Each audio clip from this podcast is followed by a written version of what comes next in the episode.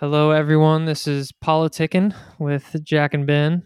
We are talking politics on this crazy night um, in October. How are you doing, Ben?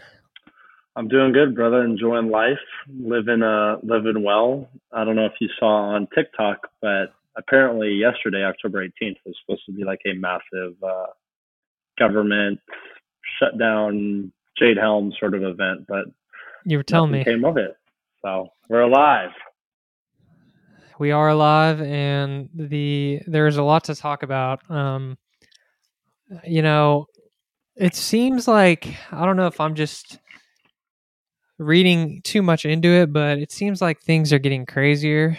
Um, and I think that is just a perception thing. Like you can really dive deep and like overthink certain things, but let's just talk about the reality of the situation. So, um, did you see the video of Joe Biden walking through um, that upscale restaurant last Saturday without a mask?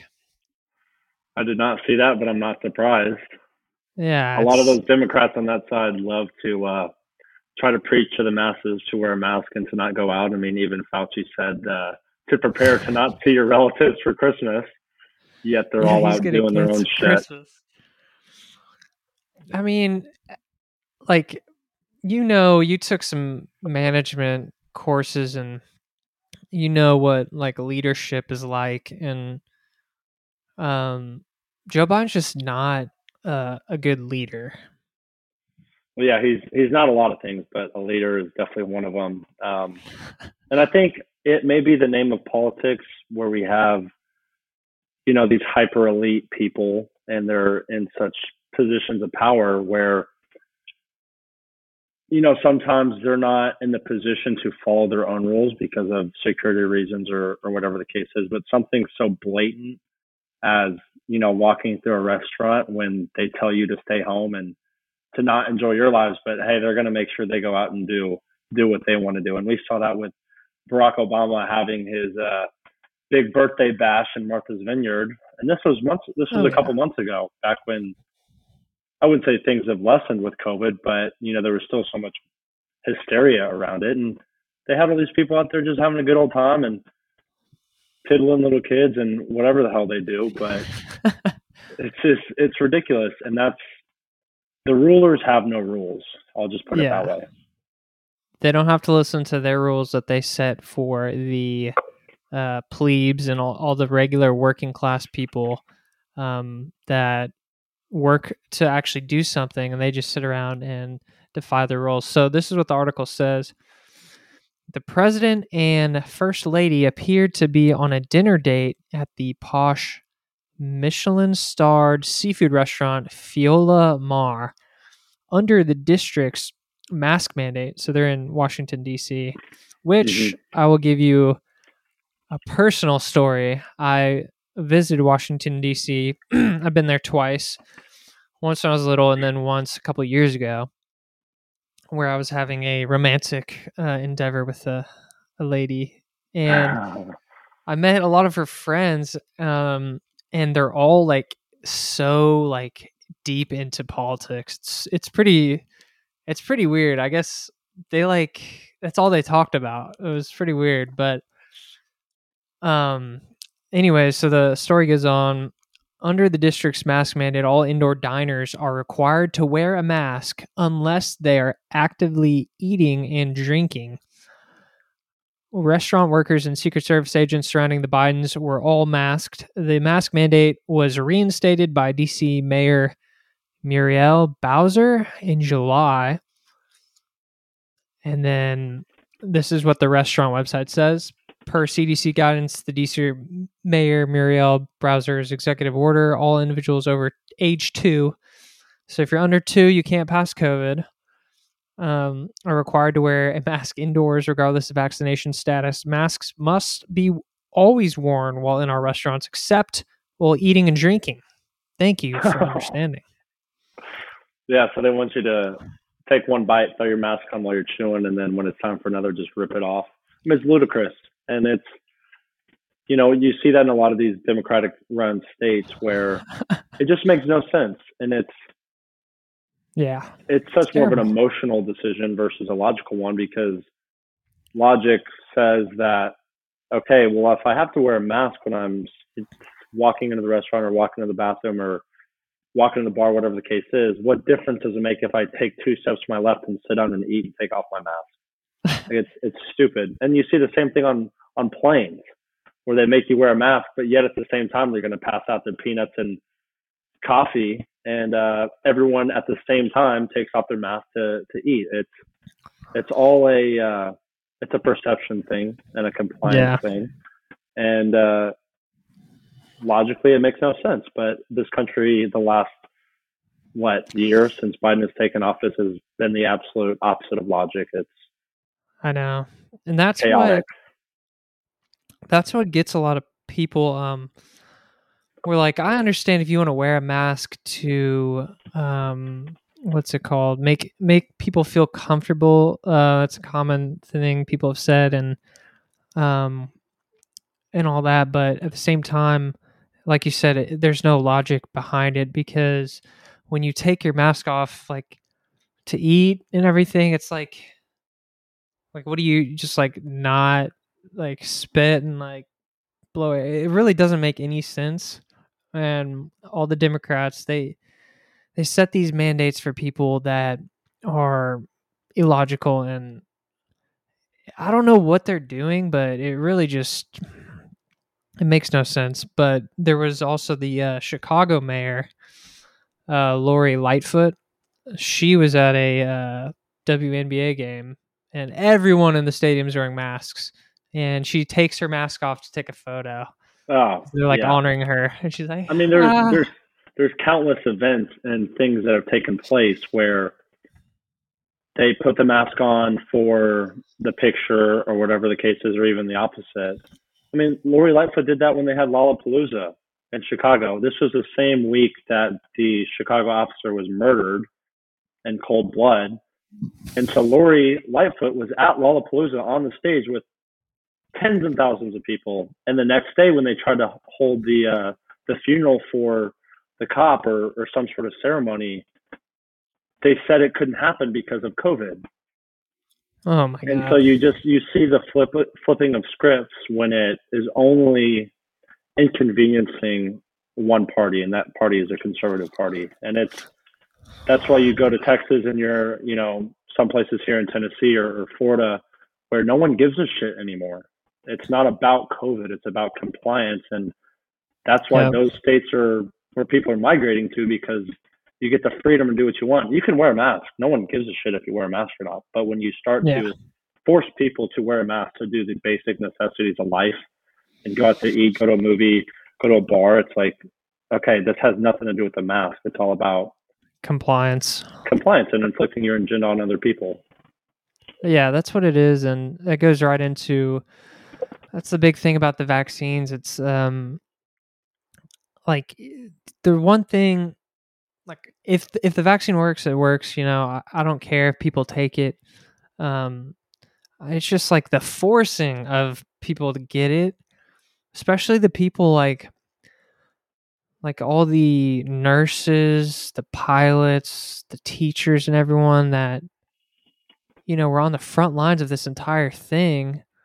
They're now being forced, or else they have to quit, um, or they're fired. Yeah. Uh, it's just it's ridiculous, and especially with the science about it, and you can't even question some of this stuff, uh, or else you're considered freaking terrorist. Yeah, or, or some sort of conspiracy theorist or extremist or whatever it is. And I actually had a conversation with someone earlier today. She um she had like broken her foot or had some sort of foot injury that required a hospital visit, and so they went to a hospital here in Tennessee. She Mhm. showed up on a it was like a Tuesday night. This was like last week. She showed up on Tuesday night, like 10 p.m., which I don't know hospital rates of you know when it's busiest or whatever the case is. They had to wait eight hours in the emergency room, and the reason was because they didn't have enough doctors because they had fired everyone that didn't get the vaccine. And there were she said that there were groups of people in the emergency room waiting for attention Wow. and it's you know, that's not even related to COVID or treating COVID. It's people need this care, this emergency care, and they can't get it because some big wig or some political party or someone in power made the decision that if you don't have the vac- vaccination for COVID, you're no longer allowed to work at this place. And I think that is probably one of the most important places where we need as many nurses and, and doctors as possible because they're there to protect the people in the community. And now yeah. we see that with Southwest and these flights that have been getting canceled for weather. Mm-hmm. When there's no weather, it's the no. pilots are walking out because they're being forced to get the vaccination, and it's it's stupid. And I think they're finally starting to see the ripple effects of how that mandate is starting to affect the economy and, and jobs and people's day to day lives. And hopefully, there's some point of return where like, okay, this isn't working. We need to flip it back because supply chain or you know whatever the case is. But I don't know if we'll reach that point. Maybe it's just going to be, well, you got to deal with it sorry, you got to wait four days for your flight to Vegas or to get your foot checked out. I hope it doesn't reach that point. Um, it, it is scary because, like these, that's the thing. Like when you fire all these frontline workers, um, it just contributes to the already decimated economy and the supply chain and everything of that nature. And that's where like at some point like you gotta discuss whether or not it's worth it anymore to insist on these mandates because it's actually hurting the economy so much where there's no point of everyone sheltering inside when there's nothing to live for afterwards because the economy's crashed and people are broke and they end up going into debt and it's just um I think there was a report about how you know if if America's economy uh, stays locked down, there's there's a bunch of people that will starve almost more than than what is projected the people to die from COVID. So, yep. When you think about it that way, and then the fact that people just want to live their lives and they don't need to be forced to do anything, I think is huge and I just don't know like what their I don't know what Joe Biden even if he even thinks about things like this or he just I don't know what's going on anymore. I mean, there. I know what study you're referencing because back when COVID and the lockdowns kind of first went into action, a lot of people, and we know people um, that struggle with mental health and a lot of these other issues that the lockdown created, not having access to a gym, not having access to an income because you can't go to work anymore. And so all these other things that start a ripple effect to suicide rates and lack of social interaction. I mean, we you can scroll through social media and these Twitter bots are like, "Oh, I'm staying masked up. I haven't seen my family in 2 years." Okay, yeah, and what what are you gaining from that?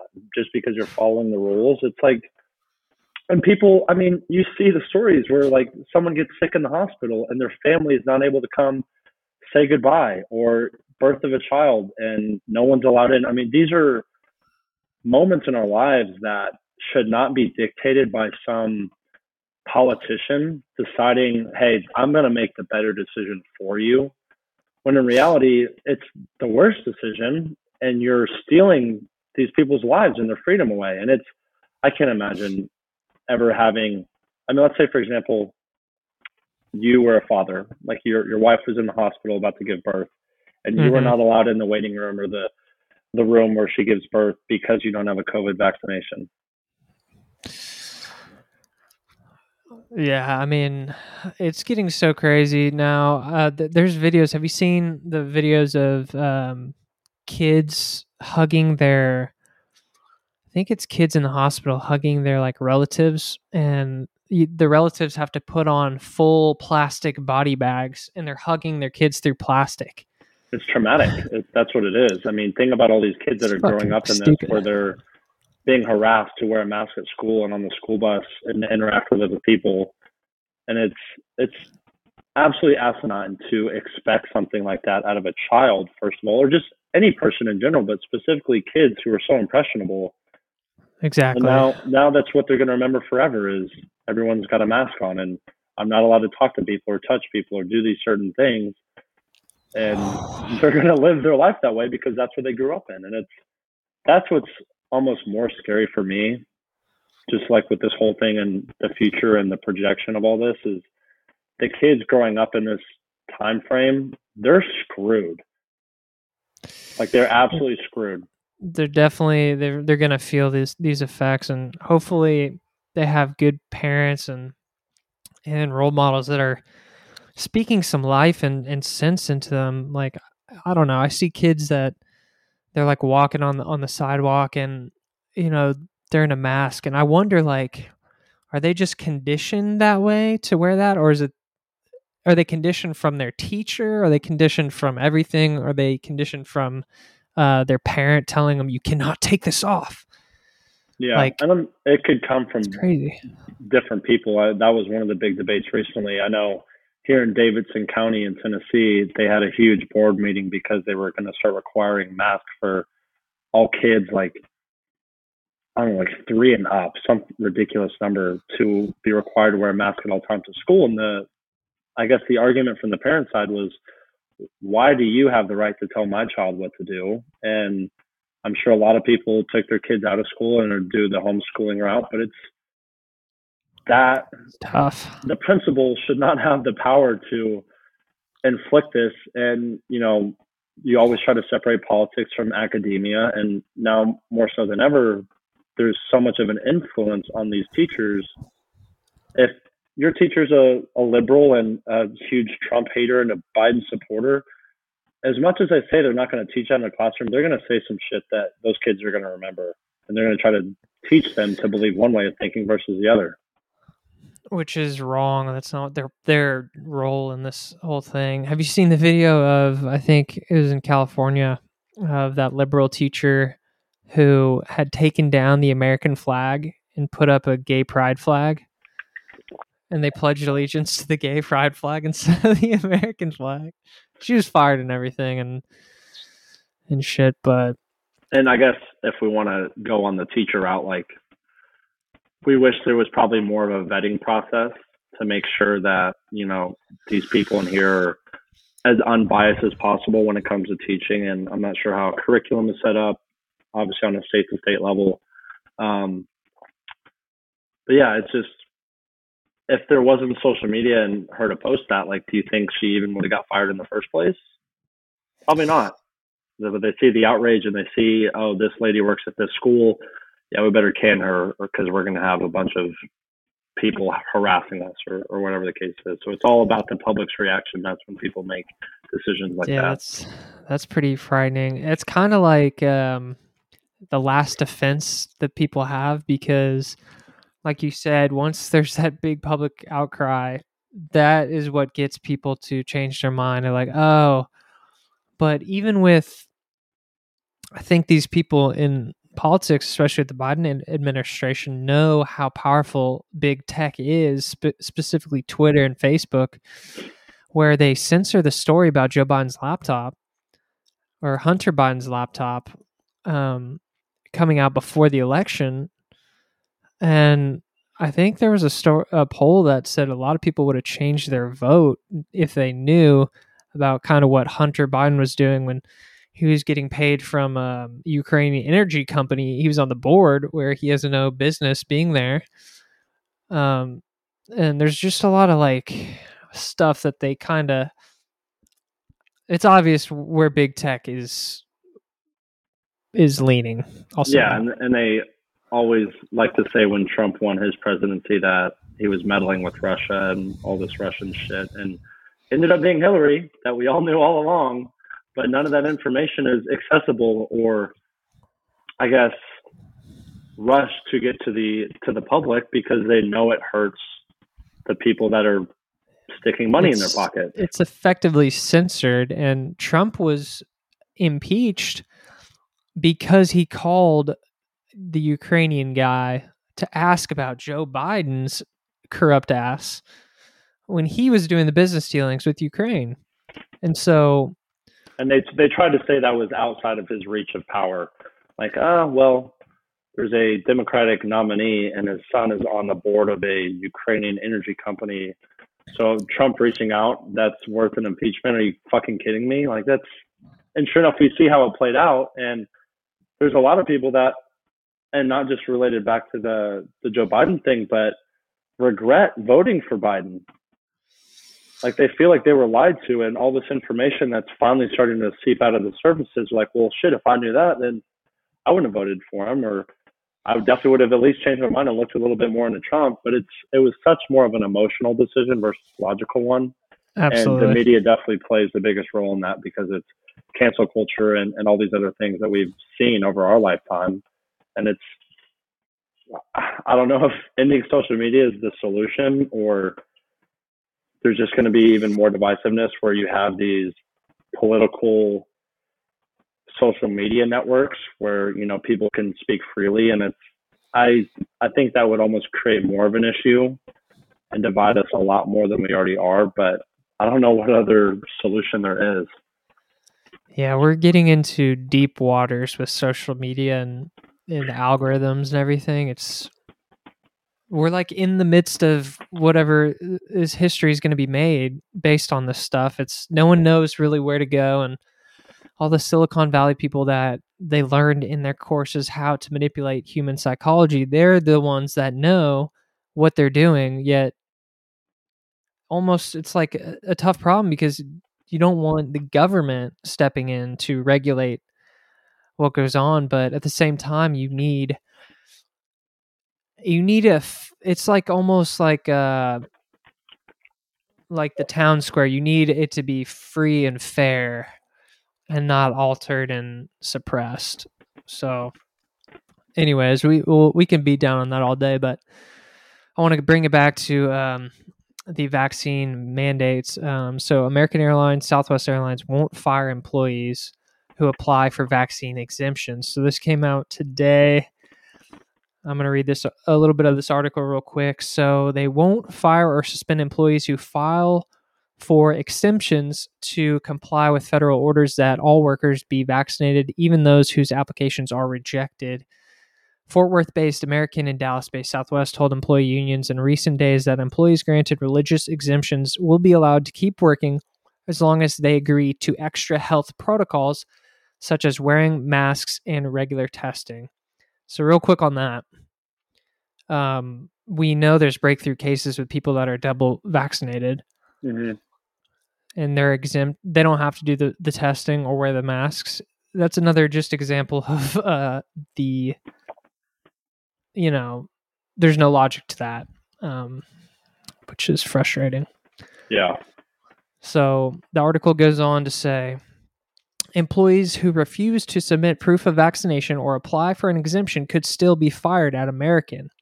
Southwest Airlines CEO Gary Kelly said on Good Morning America recently that we're not going to fire any of our employees over this. Southwest declined to further clarify or expand on Kelly's comment.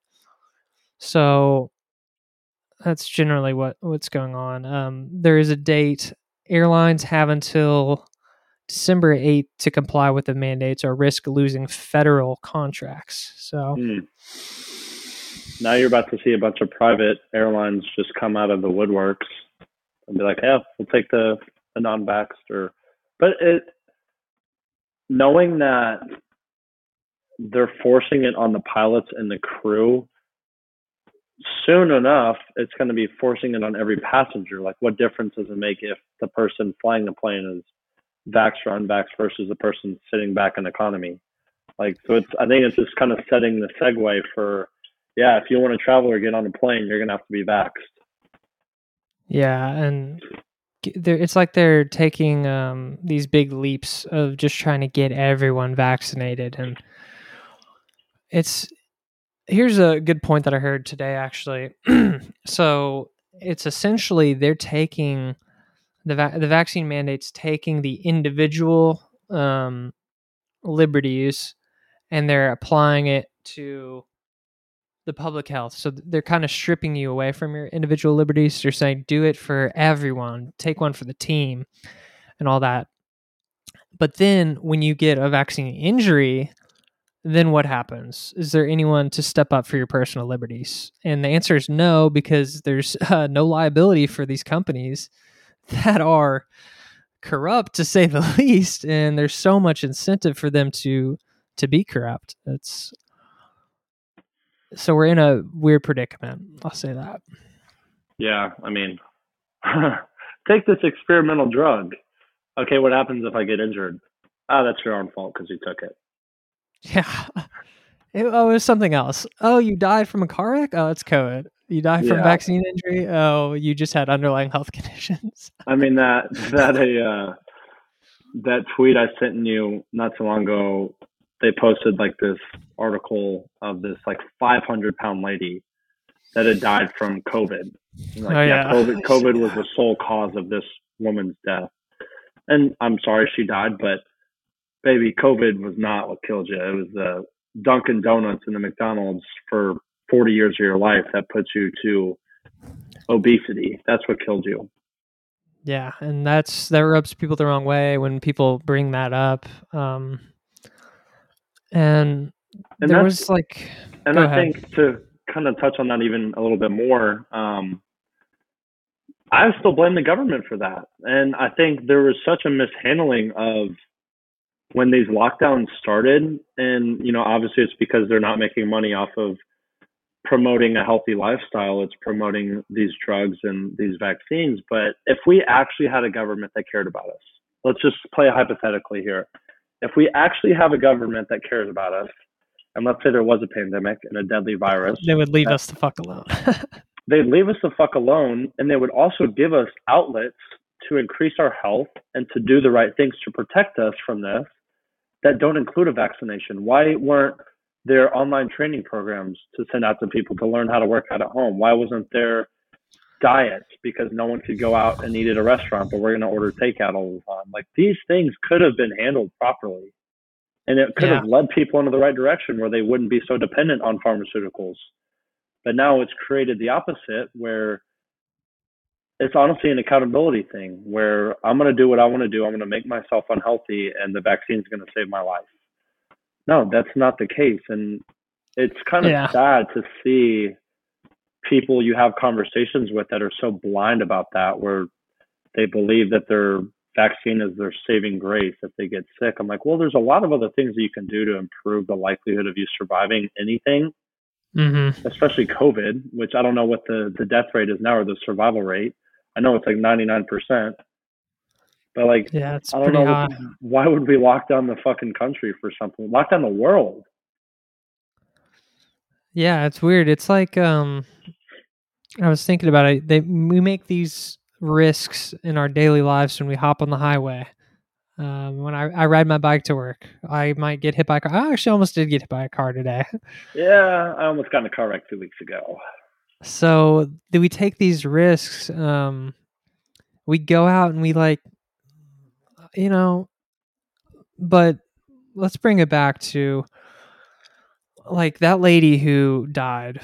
They, the media will use that to their advantage to create some sort of outrage and, and freak people out because they want people in this like revolving door of like, oh my God, what's happening next? and all this and they want people to be afraid i think think it benefits them. Oh yeah, when you, when you have people in a state of fear, obviously we've seen with more of the Republican side, it's a fight or flight thing, and you're either going to fight or you're going to you're not going to do anything, or you're going to get the vaccine and comply with everything they have to say because you believe that their information is the only thing that can save your life. And ultimately, it's the free thinkers that will survive, the ones that aren't dependent on other people. Um, and so it's weird to think like what type of world we could get into here in the near future. I don't even want to think about it; it stress me out. So I'm I'm gonna take each day as I got it.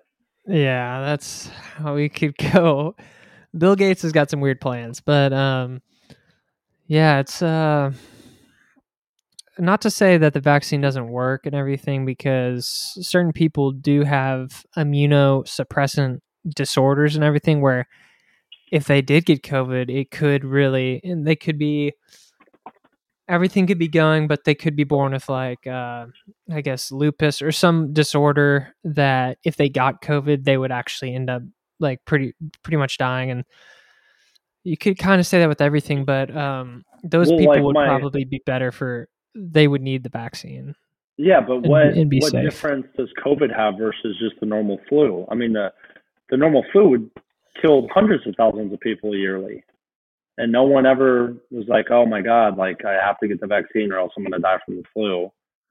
So it's like Yeah, the fear mongering of this one specific event. Yet when there's so many other patterns just like it, and no one's reacted the way we're reacting now. it is interesting, and I don't know what. Yeah, it's because the flu's coming up. I mean, I think the issue is that this is a novel. Um, it's a new kind of. We've never seen anything like this, and most a, bla- likely, a black swan event. most likely it was created in like that lab in Wuhan. So we don't know if it was if it was created to kill people. I mean, that's what it was created for. It was, it was a bioweapon. Yeah, I mean Fauci's the one to blame for that, but He's going to like unless they do something, he's going to face his peers and he will have to repent for what he's done. He's going to be the one that takes the fall because he straight up lied and he lied to Congress. he's already going on like an apology tour. But why? See, that's why do we even give someone who has been this voice of reason for this entire COVID thing? He's the only person that can tell us how things are going to be, and we we have to listen to him blindly. Why is he given an excuse? Why is he on an apology tour and going on the View and having all these interviews and photo shoots as the savior of the 21st century? I mean, it's it's mind-boggling. Yeah, he has a movie. He's got a movie. They they made a movie about him.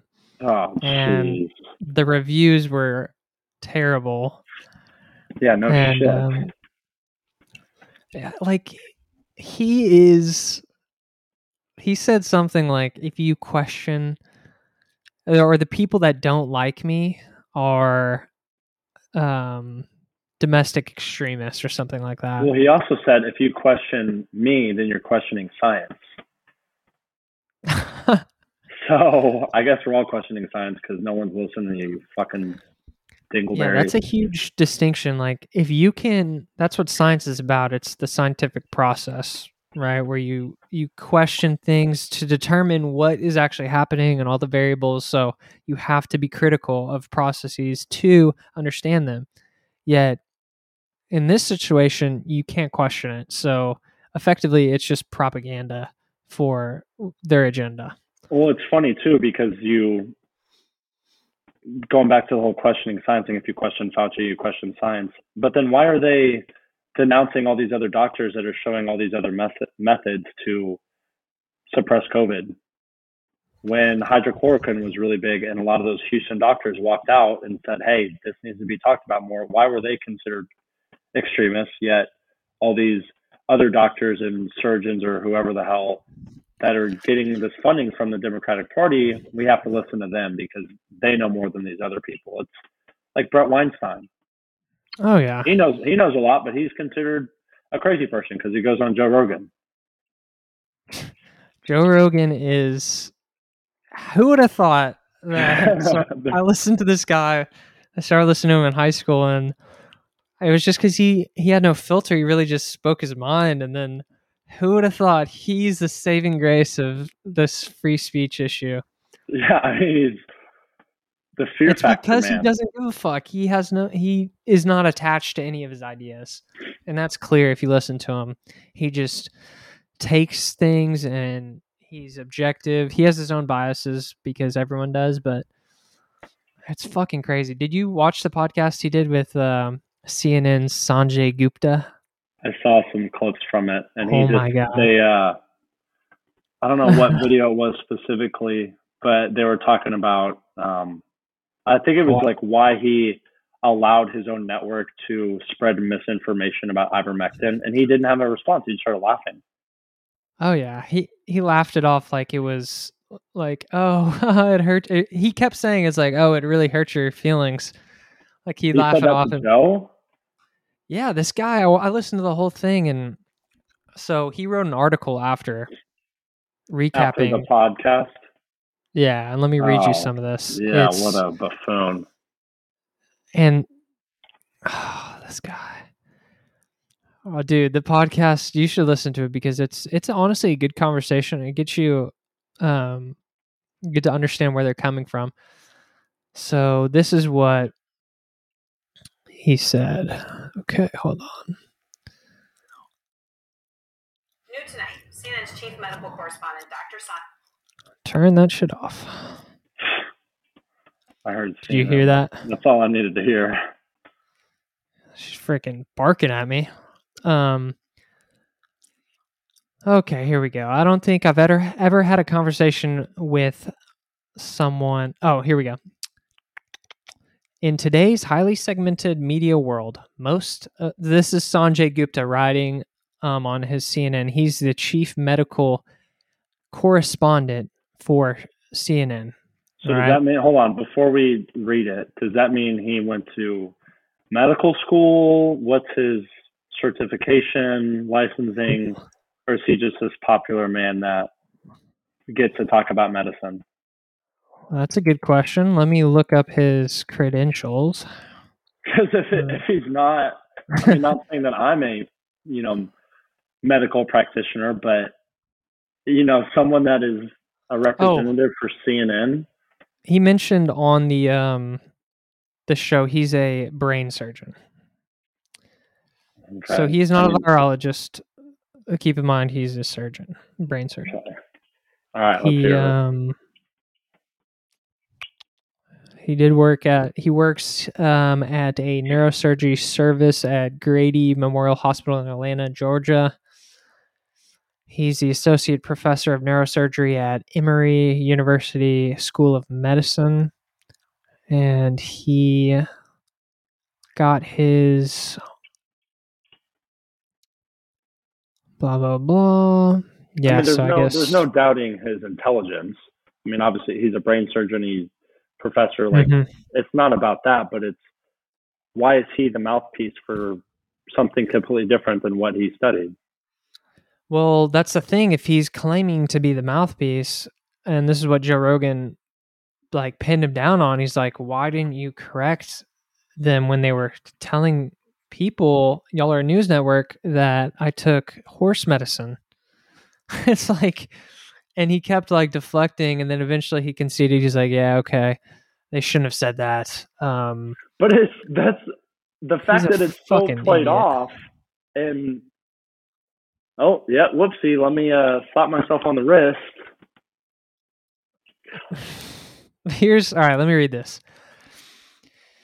In today's highly segmented media world, most of the people who watch and listen to me every day on CNN have already received and accepted the message about the utility of vaccines, the importance of masks, and how we can all work together to put an end to this pandemic. So I realized that if I was serious about trying to communicate public health, I needed to go to a less comfortable place. Oh I my needed- God. Oh, it gets worse. It gets so much worse. All right, here we go. I needed to go into the lion's den and accept an invitation to sit down with Joe Rogan for more than three hours. he goes, I don't think I've ever had a conversation that long with anyone. Seriously, think about that. We sat in a windowless podcast booth with two sets of headphones and microphones and a few feet between us. Not a single interruption, no cell phones, no distractions, no bathroom breaks. So, real quick, he's So never trying had to- a he's trying to conversation set with. the scene. He's trying to set the scene. Yeah, he's like, exactly. All right, let me continue. He's like, I'm so I should be so afraid I'm stepping in the lion's den with Joe Rogan. He goes, at a time when there is a desire for shorter, crisper content, responding to abbreviated human attention spans, one of the most popular podcasts in the country features conversations that last exceptionally long and go particularly deep. Many friends cautioned me against accepting Joe's invitation. Quote, there's little room for reasonable conversations anymore. End quote, one person told me. Open quote. He is a brawler and doesn't play fair. Another warned. This is this is just what these people think. All right. Yeah, goes, and I wonder what type of person these the who's saying this. They're probably inside wearing their mask right now.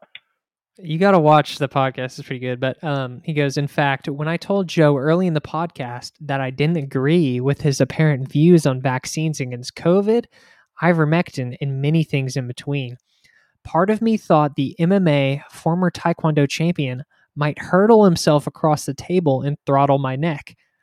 But instead, he smiled, and off we went. What a pussy. he thought he was gonna choke him out. Oh my god, I'm so in fear of my life from this live stream podcast Uh, with the most famous person in the podcast community. Yeah. What a bitch, dude. Such a bitch. Okay, go on. okay, so here we go. I'm trying to find the good part.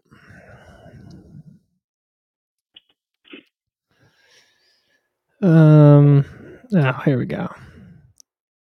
He has a, a little subtitle The free will of your fist ends where my nose begins. When I said this to Joe, the MMA fighter, he paused, sat back, and listened for a while.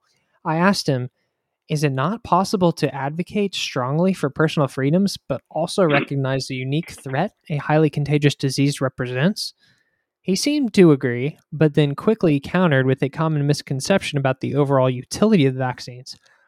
If vaccinated people transmit just as much as unvaccinated, why are they really necessary?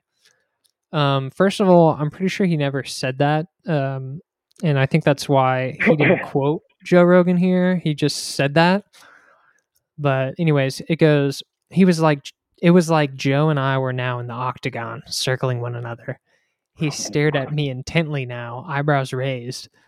I admitted the vaccine vaccinated could still carry the virus at similar loads as unvaccinated, but swiftly added, before he could claim victory, there was more to the story. Like just he really like must have psyched himself out before he or he's just one of these people in this cult. Well, he probably realized that he lost the conversation. I wouldn't even say lost. Like I'm sure Joe's intentions were never to beat this guy, but just to spread the correct information, especially someone in a position of power that Sanjay mm-hmm. Gupta is in. Hey, what you're telling people is wrong. So just admit it and say the right thing here. And this guy is trying to save face and show that he was in fear of his life. It's ridiculous. Yeah, it is ridiculous. Um basically he goes on in this article, it's it's kind of long, I don't want to read it all, but um he was pretty much he said that the point of him going on was to get Joe Rogan to get vaccinated.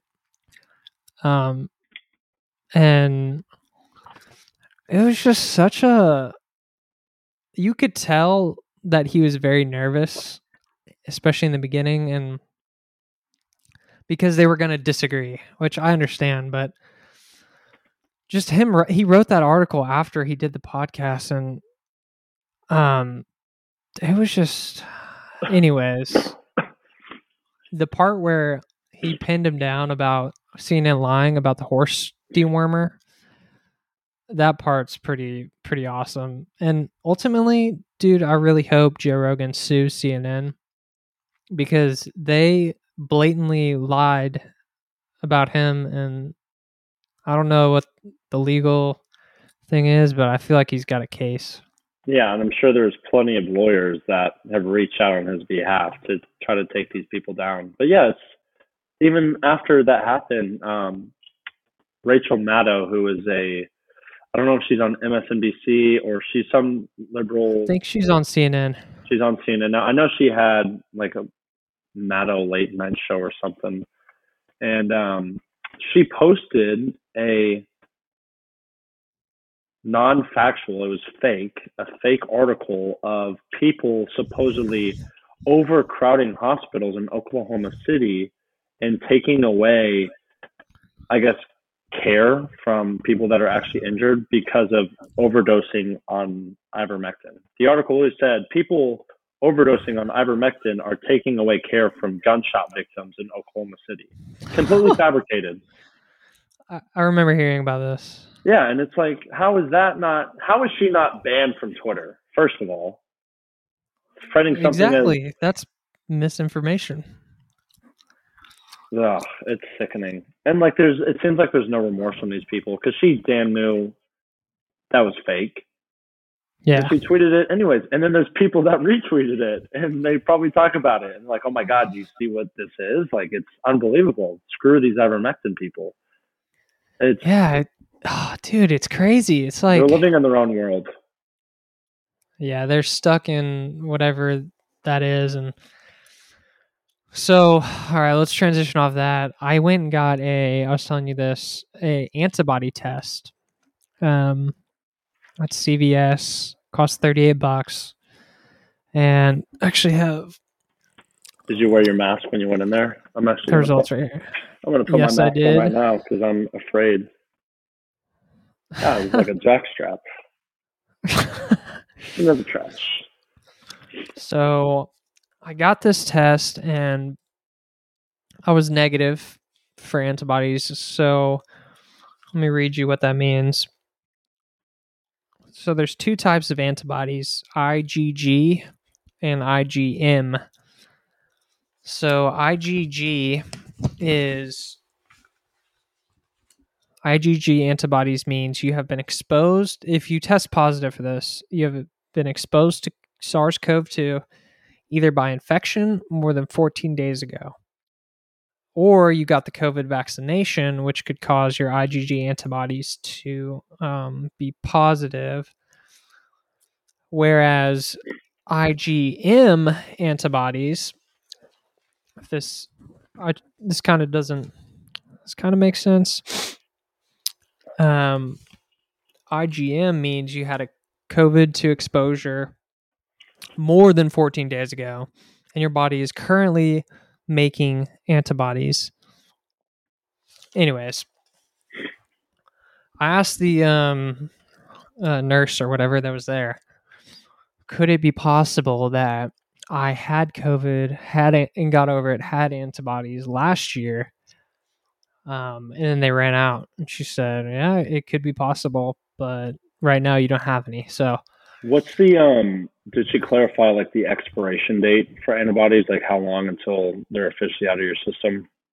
So I asked her this because I wanted to know for um, mom and dad. I was like, well, should my parents get this test if they wanted to know about their antibodies? She's like, are they vaccinated? I said, yes. She's like, oh, then they're fine. And that's kind of not what I was wanting to know. And I, I kind of asked her again. I was like, so do they know how long the antibodies last? She's she's like, no, n- not really. And that was kind of it. Um, she did mention to me, she's like, "What blood type are you? Um, you're not blood type O, are you?" Uh, Because apparently, blood type O is um, not really affected by COVID. So Yeah, I have heard that. I don't even know my blood type. I need to figure that out. yeah, I know. Because I wonder, because there's a thing about blood types with mosquitoes, and I don't really get mosquito bit that much compared to other people. I wonder if that's. Anyways, it was um. It's got me thinking a lot about it because I don't have antibody protection, so my immune system has fought off COVID. More likely, I've just fought it off. I haven't gotten it yet. Yeah. Um, and so, uh, pretty much, this is my mentality. I'm thinking, I'm going. My immune system's strong. I'm just gonna continue life, and I'll fight it off. If I somehow get it, I'm prepared. Um, my body's healthy, et cetera, et cetera. I'm not going to redline myself in in terms of like just treating my body like shit. Um, and when I do get COVID, I feel like I will um, be able to conquer it. So, and then I'll have natural immunity. So that's kind of where I'm at. yeah. I don't know if I've had it. Um, I haven't done the antibody test. I'd be curious to see. I've definitely felt sickish at times, and this is kind of when I get sick, anyways. Is you know the fall weather, the transition from summer to fall. Um, Yeah. but it's at the same time I went to the doctor. I felt like shit maybe five weeks ago, five or six weeks ago. I just I'm very self aware with my body. Like we know when our equilibrium's off, blah blah blah. And at the same time, I was working two jobs, and I knew my sleep was directly affecting how I felt. I knew that was one of the reasons I hadn't been eating right. I hadn't been working out or focusing on my health. And one of the requirements for work was because they knew I had to leave because I was ill was uh, well you need to go get a COVID test because obviously if you have COVID you need to stay out for 14 days. And uh, so the company I work for they sent me home and I was curious myself to know if I had COVID but I wasn't ever afraid for my life or anything like that. And I knew it was directly because of my sleep and I just needed some steroids and so I went to the doctor didn't have to wear a mask, first of all. Walked into the clinic, didn't have to wear a mask. The Like they didn't have it posted or what? Well, I asked her, I was like, "Do you need me to wear a mask?" Because I, you know, I would have if I'm going to the clinic. Mhm. And I was like, "Do I need to wear a mask?" She's like, "No." I was like, "Okay." So I checked in, did my thing, told her my symptoms and you know what's kind of going on. Went back to the uh, the room, you know, where you see the other doctor, and it's kind of funny because you see, you know, two doctors. You see the person in the waiting room, then you see the first person that comes in to check your symptoms, and then you see the professional or the head person that's like, oh, okay, so she told me this is what's going on. Mhm. And the uh, nurse so- and then the yeah. So the the last person came in and she was double masked. She was wearing two masks. And uh, she's like, "Hey, like, what's going on? Like, tell me what's up." I was like, oh, "Okay, I'm fatigued. I'm congested. I know it's directly because of my sleep. I haven't been sleeping well. Um, I just need some steroids to give me my energy and get me back on my feet." And she's like, "Okay, do you think you have COVID?" I'm like, "No, I'm like 99% sure I don't have COVID. She's like, Are you vaccinated? I said, Nope. She's like, Well, do you want to test? I said, Nope. And uh, she started getting she started getting short with me, and I wasn't being an asshole or, or anything like that. I was just, hey, this is what I want. This is what I think the situation is, and if you can help me, please. If not, then okay, it is what it is. And uh, she's like, okay, wrote me my prescription. I was out within ten minutes. So dang. it's like it's almost it's curious to me because if this was such a you know a deadly pandemic and it's so spreadable and all this stuff, they probably would have been like, hey, well, you need to get tested. But it's like, oh, here you go, go to your Seven Eleven, your Kroger to pick up your prescription. And I'm like, I feel ill, and I'm like walking in these grocery stores without anything on, like touching shit and interacting with people because I uh, that may be irresponsible. I don't know, but I didn't care at the time. And sure enough, I got my I got my Z pack and I got my steroids, and within two days, I I felt money, so I was fine. And it's like the the fear mongering of if you feel sick, if you don't feel good, you have COVID, you need to stay home for 14 days. And it's like, okay, well, there's a lot of other things that could be the source of why I don't feel 100%, but they always Yeah. just want to focus on COVID, and it's. I think that's how a lot of people have kind of come to the conclusion on their own illnesses Mhm. oh, I, like let's take a look at the rest of your life. What are you doing? Oh, well, I drink seven days a week. Uh, I don't go to bed. I sleep like three hours a night. Yeah, you got COVID. Okay, yeah, because that's that's what's really wrong with me. And so, It's almost so it's not that they don't have COVID, it's that they're just not taking care of their body and Yeah, that's the reason why they've gotten it. So ultimately, I was wondering because I asked the lady that tested me, I was like, could I get these tests? Like, it's almost like we should be testing more. Like, if you feel bad, just have the test at home, test yourself. If you're positive, just um, you know, act accordingly. Like, get yourself right. Don't go spread it to someone that could die from it. But like the testing is big, and that's why it makes no sense where people, if you're unvaccinated, you have to wear mask and test, but if you're vaccinated, you don't have to test. And that goes into the political space that we're in. But And yeah, I wonder if there's like the uh, if one of the main reasons why they haven't made the test, you know, public or you know, for someone to just go pick it up and use it on on themselves is because what are they doctoring it and they want to make sure that hey, we keep our numbers up and there's some sort of incentive for having more people with COVID come through our clinic versus just doing it at home. And you kind of, I think that's the right question to ask, especially if the I guess the inconvenience on if you work for some big company and they're like, well, you need to go get tested. Well, how about you just give me a test that I can take at my house, and if I'm sick, I'll stay home. If not, then I'll come back in. well, I don't know exactly the, all the details. I need to do research on it because you can get certain tests, um, but then at the same time, certain tests have been recalled. Um, Joe Rogan was talking about this, where certain PCR tests had been recalled because they were at certain PCR cycles or whatever. They pretty much are not accurate. There's a lot of false positives. I did a ton of research on this. Oh yeah, you're yeah. telling me. Yeah, let me spill the beans, Mr. Fauci. so there's, and I, I think it's with the PCR. It could be with the rapid. I'm not too sure, but they call it their cycle thread, and that's how many times your DNA swab is ran through their machine, and that's how they pick up, you know, what sort of viruses, germs, all that stuff. The industry standard, I believe, is 35. Is that yeah, that sounds right.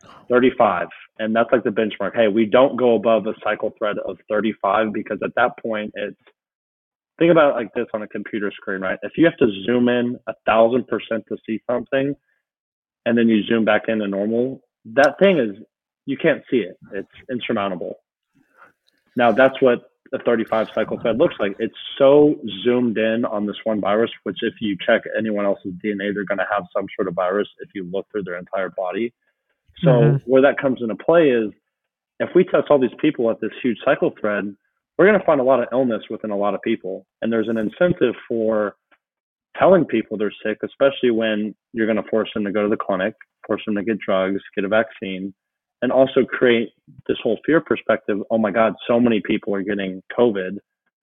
Well, in the reality, they Yeah, may be true, but how many are actually sick? How many people are actually ill?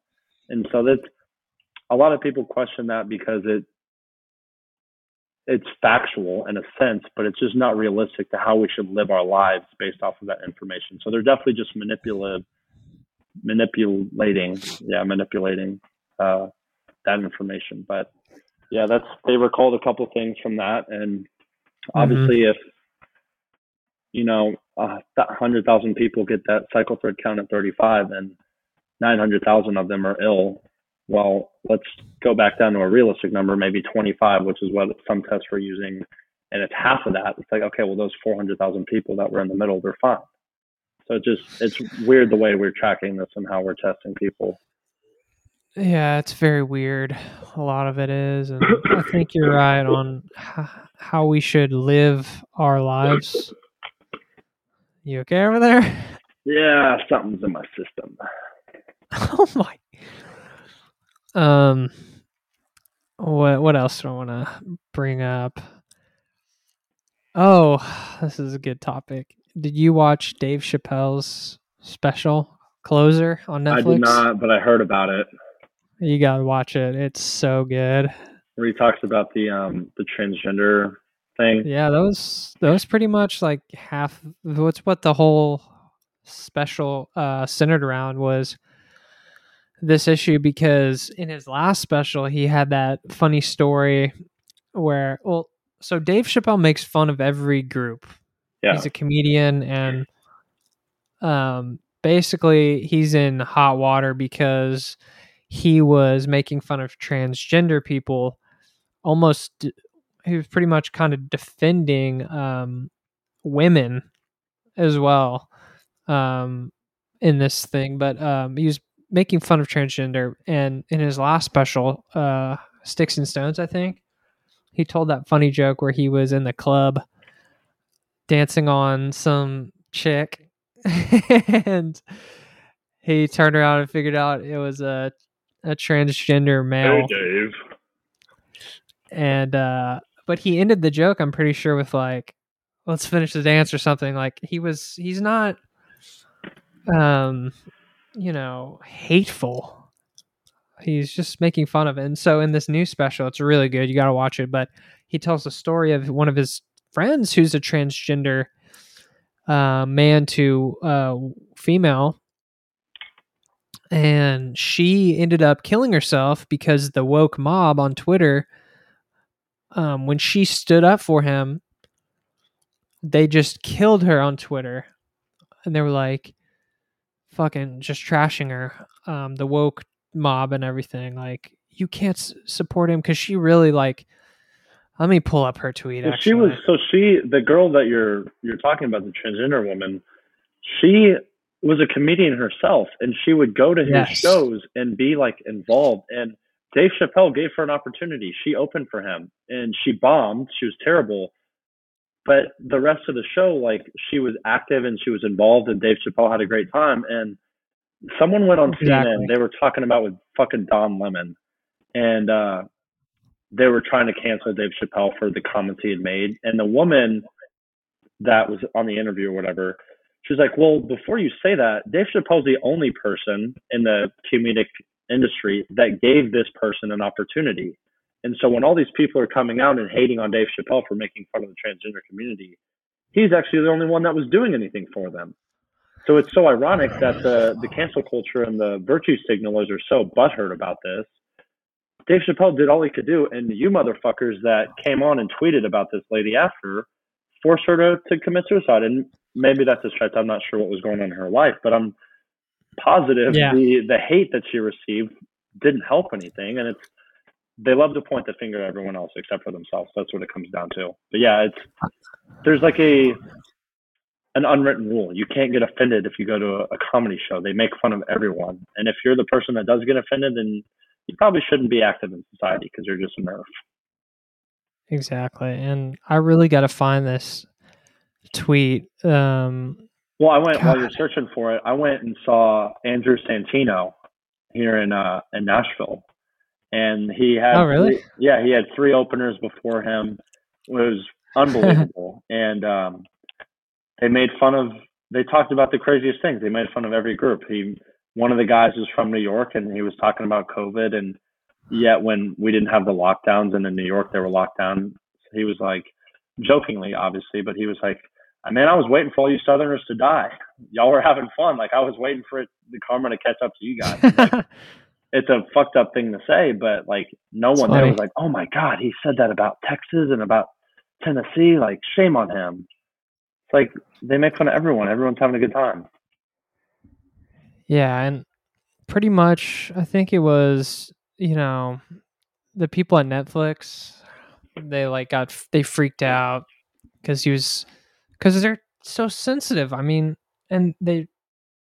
Oh, dude, you got to watch it because he makes a lot of parallels between these people saying like, "I'm gonna butcher this," but there's this one transgender lady that was like clapping at him like, "You don't know what my people have gone through," and he was like, "Like really?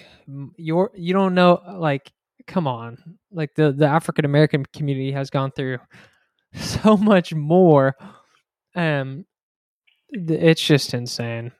But I'm pulling up this tweet right now. Um, God, it's got to be recent. Damn, where the fuck is this? Pretty much, she stands The- up this for was the him. comedian that tweeted this, the transgender Yeah. comedian. Daphne Dorman. She says, I'm not going to find this. Damn it.